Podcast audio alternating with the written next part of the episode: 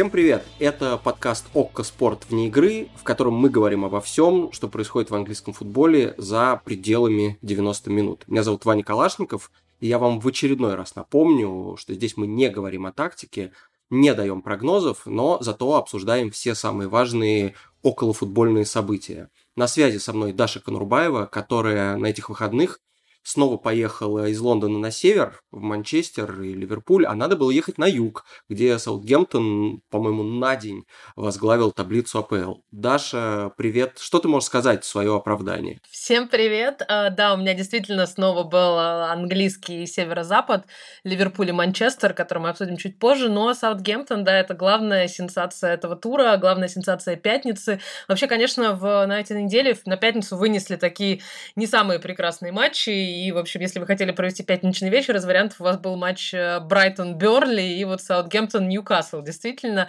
Но кто ж знал-то, кто ж думал, что Саутгемптон внезапно окажется наверху? Мы, конечно, все видели, что он в таблице так подбирается к верхней части, но что он так совершенно внезапно обыграет Ньюкасл и вскочит на первую строчку, и даже больше, чем на сутки. Его мог обогнать Эвертон, если бы он обыграл Ман э, Юнайтед, но нет, поэтому вот две ночи Саутгемптон э, оставался на первой строчке, и мне кажется, он подарил подарил нам э, лучший твит уже этого сезона, лучше которого ничего не будет, когда э, все, мы всю прошлую неделю же тут весь мир следил за новостями из Штатов, да, и с э, результатами выборов. Это не то, что мы будем смотреть в этом подкасте, мы, конечно, не только футбол обсуждаем, но... но с другой стороны, вот так, то, так они оказались связаны с английским футболом, тут уж ничего не поделать. Да, действительно, и э, многие поклонники Трампа, в общем, и в Штатах э, атаковали выборные кампании, выборные комиссии комиссии с криками «Остановите подсчет, да, стоп the count». И вот Саутгемптон, когда они вскочили на первую строчку, они в Твиттере выложили турнирную таблицу с, такими, с такой же фразой, что «Остановите подсчет, остановите лигу». У этого твита сейчас 400 э, тысяч лайков, поэтому мне кажется, что это был просто лучший день в истории Твиттера Саутгемптона. Кстати, после этого другие команды из других лиг то же самое стали делать. То есть я думаю, что главное достижение Саутгемптона в эти выходные не то, что они на первой строчке побывали, а то, что они круто пошутили в Твиттере, Твиттере, теперь все запомнят, что, в общем, не только Боруссия Мюнхенглабах умеет круто шутить в Твиттере, но и Саутгемптон тоже. Мне кажется, да, что Саутгемптон пытается как-то немножко найти себя на карте идентификации английского футбола, потому что вот, ну, я, например, была на матче Саутгемптона. Кстати, я была на матче как раз-таки Саутгемптон-Ньюкасл, но в прошлом сезоне. Это было в феврале, когда у меня был тур по стадионам, и я пыталась за там остаток сезона закрыть и посетить все оставшиеся футболы АПЛ. Потом началась пандемия, поэтому парочка стадионов у меня осталось так и не посещенных.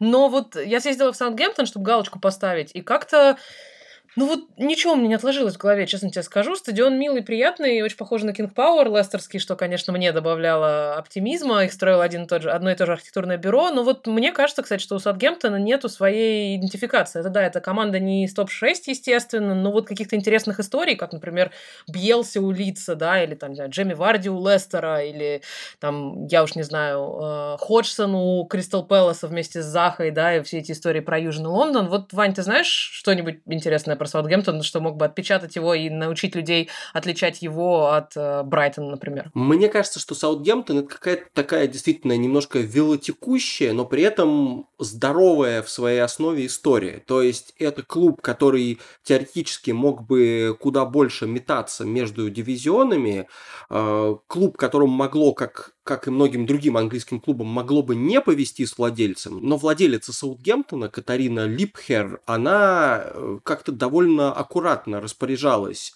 клубом, не тратила слишком много денег, каждый раз приглашала тренеров, которые э, шли на повышение, но при этом и клубу, в общем, помогали, выдавали неплохие отрезки, потом из-за хорошего перформанса клуба продавали игроков оттуда. Понятно, что в Саутгемптоне Почетина был, и Роналд Куман до того, как его карьера опять пошла по наклонной, и я на самом деле нынешнюю Барсу в эту тоже наклонную включаю, потому что не факт, что у него там получится.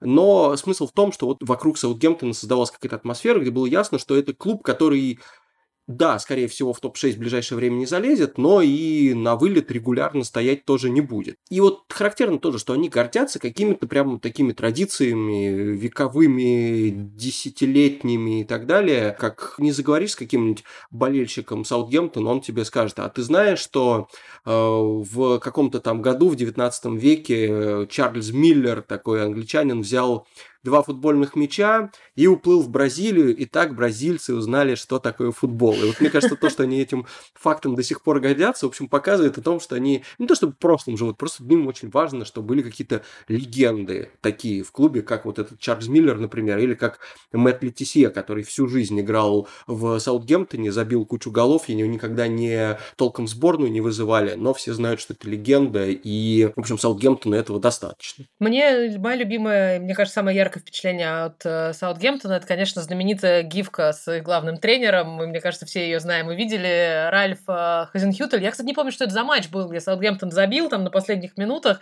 и он, когда он побежал радоваться по бровке, а потом так спокойненько побежал обратно к тренерской скамейке, это вот та картинка, которая всегда олицетворяет, что радоваться надо осторожно, а потом надо успокоиться. Это вот мое самое яркое впечатление от Саутгемптона, честно тебе скажу. Но я думаю, для них вот эти там 36 часов, что они были наверху турнирной таблицы, тоже это будет их очень радовать. Может быть, они действительно как-то высоко окажутся по итогам этого сезона. Да, ну вот, кстати, про Ральфа Хазенхютля, его тренерские методы вам обязательно расскажут в передаче «Английский пациент», который в понедельник, по понедельникам выходит на Око Спорт, это обзор тура, и там наверняка будут разбирать, что же он делает с командой такого, что она, в общем, сейчас в итоге на каком? На четвертом месте, да, оказалась, но была на первом. А мы вот готовы отмечать, что там все довольно так спокойненько, ровненько и хорошо, и это иногда, особенно в такой турбулентный сезон, иногда очень играет на руку командам. Слушай, я нашел отличный совершенно факт про Саутгемптон, объясняющий их и текущее положение, возможно, историческое тоже. Давай. Э, скажи, ты когда смотришь футбол, особенно, например, болеешь, переживаешь за Лестер,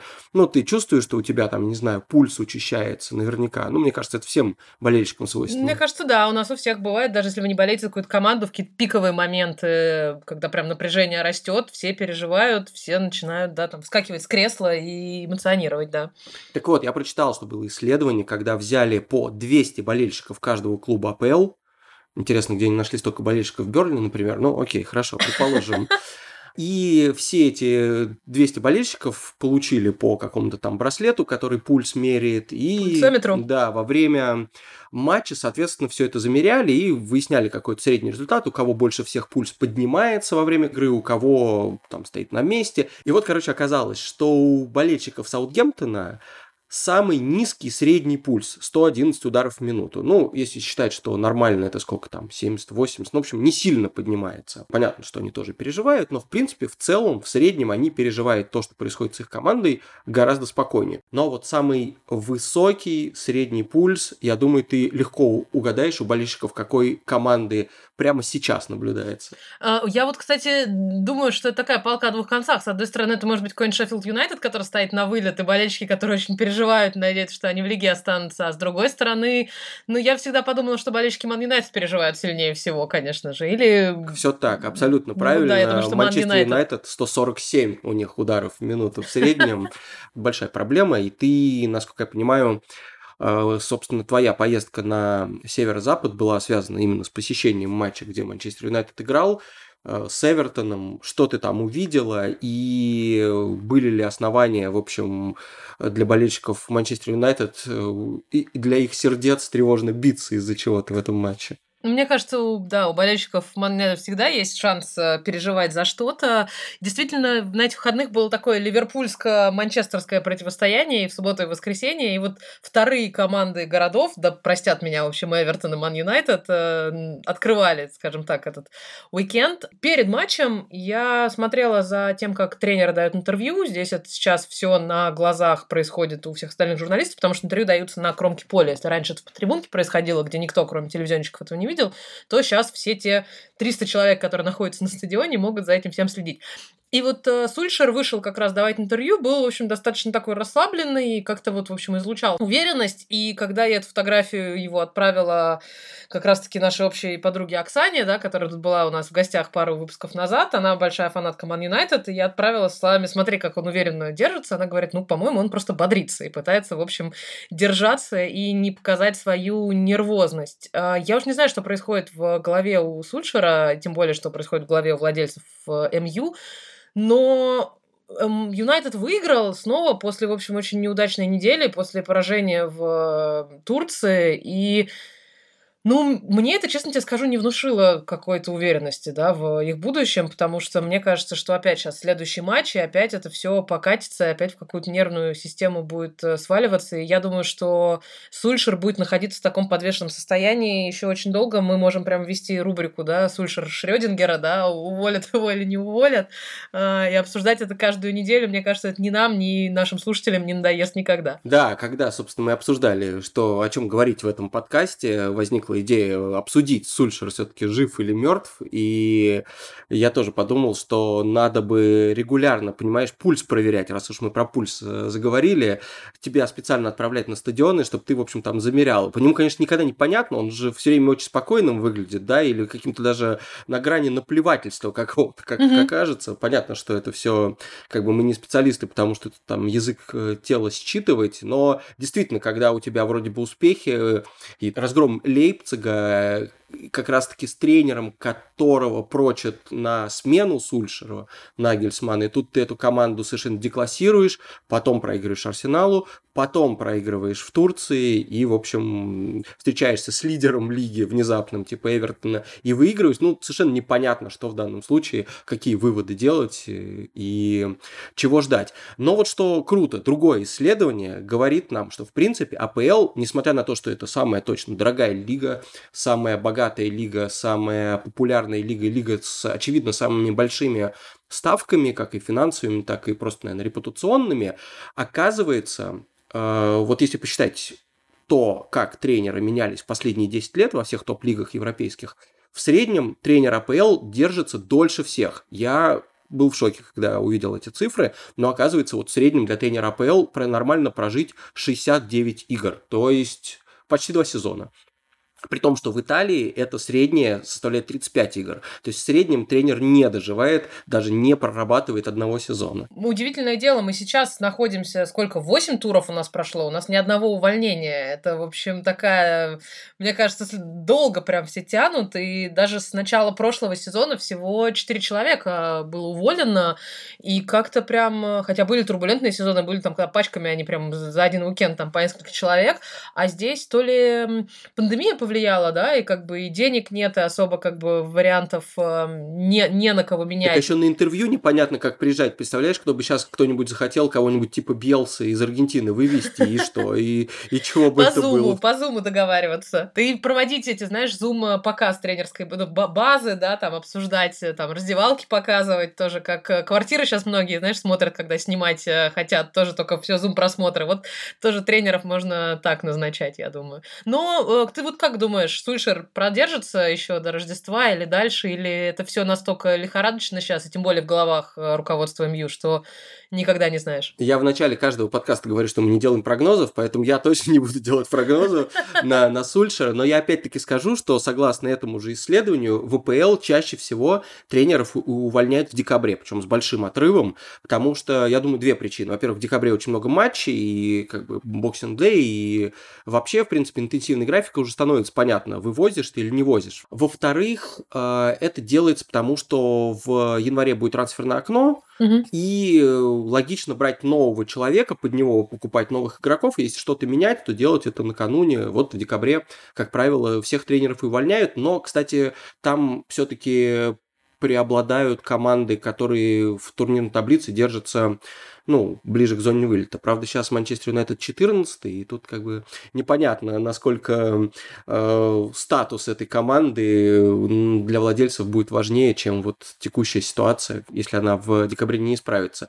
А вот из топ-клубов как раз обычно в мае увольняет, то есть обычно после завершения сезона, контракта и так далее. В общем, верю Сульшера, пусть он остается просто потому, что он мне нравится. Да, он, правда, как-то очень э, выдержанно относится по отношению к э, международным журналистам. Я, кстати, променяла Сульшера на Магуайра на этой неделе, потому что обычно после матча интервью это такой очень хаотичный процесс, когда особенно много журналистов, и клубы предоставляют э, главного тренера и игроков. А мы на ОКО всегда стараемся и просим, чтобы нам давали футболистов, потому что тренеры обычно идут в послематчевых интервью в отдельным потоком, и они, в принципе, все телевизионщики их получают там с каких-то вопросов, которые Sky Sports задает, там, или BBC, то есть они, в общем, есть, и я тут повторяться буду, а вот если с игроками есть шанс что-то поинтереснее задать, и Вот перед матчем мне назначили Сульшера, а моему коллеге, в общем, с, по-моему, израильского телеканала дали эм, Магуайра. И он говорит, я с Магуайром на прошлой неделе разговаривал, больше не хочу. Я говорю, я с Магуайром тоже разговаривал на прошлой неделе, и я очень за, давайте, давайте поменяемся, и, в общем, э, будьте у меня в долгу. Поэтому мы, мы меняем тренеров чаще, чем клубы АПЛ. Вот телевизионщики тут, конечно, хулиганят немножко. Ты приехал в Ливерпуль не только по поводу того, что Эвертон идет там в лидерах АПЛ и потенциально мог еще на какое-то время на первой строчке задержаться, но и потому, что произошло знаковое событие, а именно Ливерпуль закрыл э, свою легендарную базу. Мелвуд, которую открыл еще Билл Шенкли в 60-х, там очень много всего происходило, там выросло огромное количество легендарных воспитанников Ливерпуля, и вот сейчас клуб потихоньку оттуда съезжает или уже даже съехал, и вот, соответственно, по этому поводу довольно много про нее писали, рассказывали. Э, как-то это чувствовалось, как-то это было заметно, и когда ты там была, что ты можешь про эту вообще базу рассказать? Действительно, клуб съезжает. Вот в субботу Ливерпуль провел последнюю свою тренировку в Мелвуде. Уже сейчас во время международного перерыва они будут тренироваться в Киркби. И я хотела, на самом деле, спросить у Хендерсона после матча Ливерпуль-Ман-Сити, что он чувствует вот после последнего, последнего тренировочного дня в легендарном месте, но там не до этого было. В общем, матч э, подарил там другие поводы для обсуждения, нежели тренировочную базу обсуждать. В Мелвуде я была один раз, в прошлом сезоне на интервью с э, Садио Мане. Там очень красиво, там действительно есть эта легендарная стена, да, которую мы все всегда видим, вот прямо на входе с э, перечисленными всеми трофеями Ливерпуля, которые после каждого нового кубка, они там циферки меняют и подрисовывают. А, а так, я, наверное, человек избалованный, да, в том плане, что я видел достаточно много тренировочных баз, и, в общем, когда еще в России работала в московском локомотиве, то, в общем, по несколько раз в неделю проводила на, там, в Баковке. Я, конечно, не сравниваю Баковку с э, английскими базами там топ-клубов. Ясно, что в Англии все так немножко немножко покруче и по причесаннее, и вот помоднее. Но, в принципе, газоны те же самые, тренировочный комплекс те же самые. В общем, комплекс с номерами, да, где футболисты могут поспать э, те же самые. И, наверное, самое большое впечатление, ну вот Мелвуд, э, он находится прямо в жилом квартале, да, то есть там вокруг, естественно, вот впритык к базе все эти маленькие домики, и в одном из которых, кстати, жил легендарный футболист, наверное, в будущем легендарный футболист э, Ливерпуля, а ныне просто правый защитник Трент Александр Арнольд, он там живет в 20 минутах ходьбы от базы, жил еще до прошлого года, вырос там, и многие говорят, что, наверное, в истории Ливерпуля никогда не было человека, который который бы рос в такой непосредственной близости от э, базы. Это как наш, в общем, э, коллега, да, Владимир Стагниенко, когда он комментировал финал э, чемпионата мира э, два года назад, все говорили, что, наверное, в истории чемпионатов мира никогда не был человек, который вырос так рядом с местом проведения. Вот, и пошел знаю, Вова пешком там рос... на матч комментировать. Собственно, вышел из дома и да, пошел в Лужники пешком. Да, это он часто вспоминает, и это действительно крутая история. Вот Трент Александр Арнольд тоже долгое время, мне кажется, пешком мог ходить до Мелвуда, и вот он действительно такой прям плоть от плоти ливерпулец. А да, Ливерпуль приезжает в новую базу, она будет объединена с Академией, и это будет круто. И это была задумка Юргена Клопа. Он хотел, чтобы как-то у него всегда Академия была под рукой, особенно сейчас, когда так много травм, когда непонятно вот э, на момент начала этой недели, что с самим Александром Арнольдом, потому что его там заменили в матче, и, возможно, если Ливерпуль окажется еще с дырой на правом краю обороны, то это, в общем, да, ни к чему хорошему не приведет. Но все меняется. Многие клубы, кстати, строят сейчас новые базы. Лестер открывает тоже новый тренировочный комплекс. Э, и, в общем, это все всегда очень интересно. Это новая ступенька для клуба. А ты, кстати, был когда-нибудь в Англии на тренировочных каких-то комплексах. Да, я сразу хочу рассказать про свою любимую базу, собственно, первую тоже, на которую я попал. Но так вышло, что я туда еще несколько раз приезжал, и каждый раз мне какое-то нереальное впечатление производило. Это база Челси, которая в Кобаме находится на запад, на юго-запад от Лондона, наверное, там полчаса на электричке ехать. И что там очень здорово? Там у нее, естественно, есть, как у всех баз, такой парадный вход, куда подъезжают машины, где обычно стоит камера, которые не пускают внутрь или редко пускают внутрь. Ну, вот те картинки, которые все мы видели тысячу раз, особенно когда идет э, объявление нового трансфера или что-то в этом роде. А журналисты туда попадают через задний ход. Это ты прямо с, со станции железнодорожной заходишь в какую-то совершенно неприметную калитку, оказываешься в каком-то полулесу, То есть там еще на территории базы деревья растут, и ты сначала вообще не понимаешь, база это или не база, потому что ее не видно. Там высокий забор, когда ты заходишь, просто перед тобой деревья, и ты как будто из этого леса бац, и выходишь на простор, где куча э, полей, соответственно, где они играют. И вот тут что интересно. Футболисты, они же максимально публичные люди, и они привыкли всегда быть на виду, и, собственно, во время матча. Ну, то есть они не удивляются, когда их окружает огромное количество людей, а на базе как будто у них э, ментальность меняется, и они, наоборот, становятся невероятно подозрительными по отношению к любому человеку извне. И они точно совершенно не готовы к тому, что за ними могут наблюдать, что может какой-то человек, который будет стоять э, у забора и смотреть, как они там друг другу мяч пинают. И вот там было ощущение, что когда я зашел впервые, и меня пустили предварительно там чего-то, попросив показать в камеру какой-то, значит, паспорт, в общем, все было супер секретно. Когда после этого меня пустили, я просто шел к офису через тренировочные поля, вот было прямое ощущение, я прям даже помню, как тренер ВТА э, Стефан Лолишон, который долгое время был персональным тренером Чеха и вообще тренером ВТА Челси, очень-очень давно еще приехал с э, Чехом из Франции, я вот помню, что он меня смотрел просто как на врага абсолютно. То есть какой-то идет мимо непонятный человек, что он тут... Мне кажется, только просто вот, не знаю, профессионализм помешал ему как-то на меня недобро отреагировать. И вот да, такое ощущение, что там для них максимально комфортная среда, и они аутсайдеров там не терпят.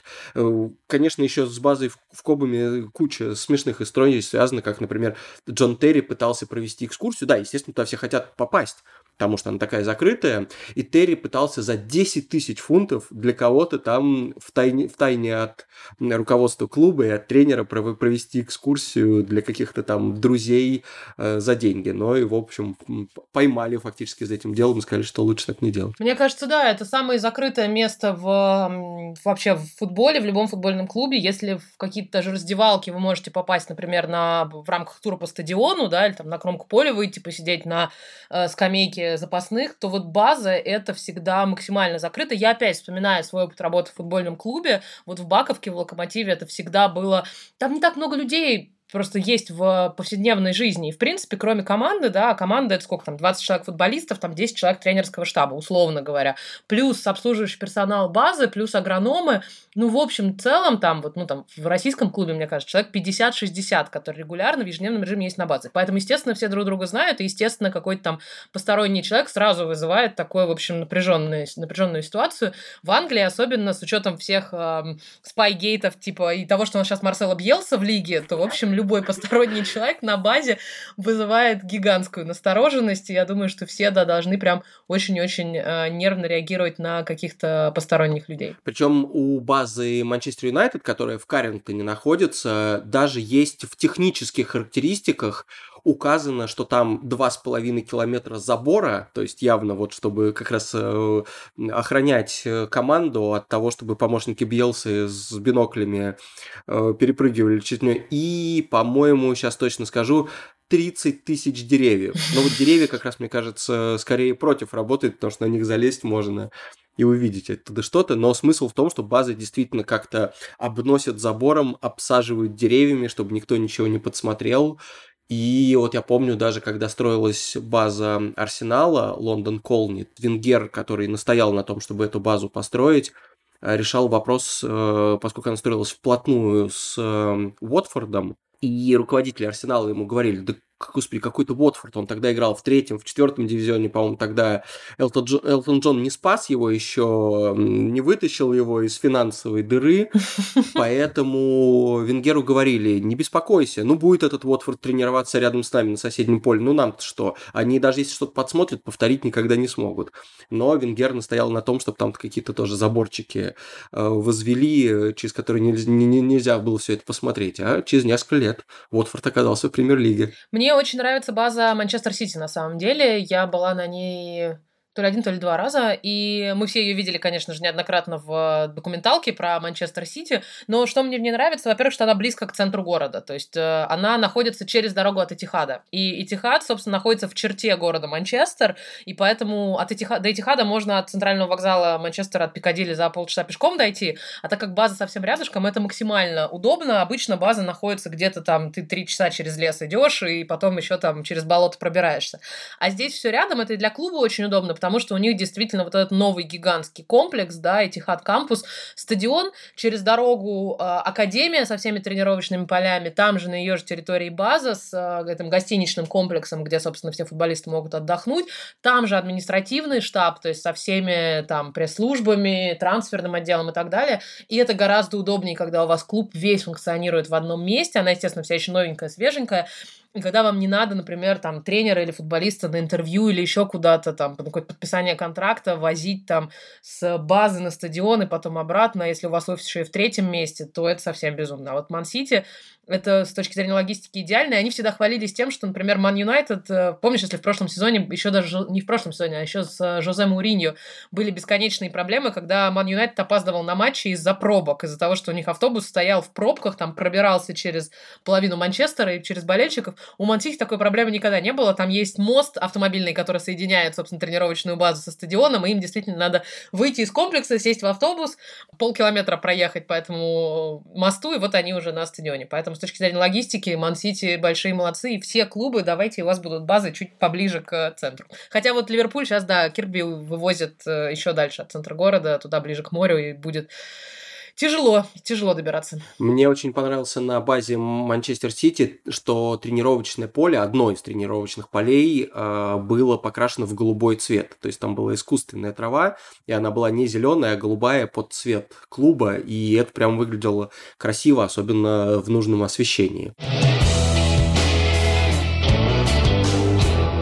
Раз уж мы говорим о том, что находится поблизости э, рядом с Этихадом, ты в воскресенье оказалась на Этихаде, где был теоретически главный матч английского сезона, но не в первый раз он уже, к сожалению, оказался слишком закрытым, слишком осторожным, не очень зрелищным, и, наверное, вот эта вот ситуация устроила всех, кроме зрителей. Расскажи, о чем вообще Клоп с Гвардиолой потом говорили, потому что, я так понимаю, они говорили вовсе не о том, что они там рады взять одно очко или что они хотели выиграть, а у них совершенно другая повестка была.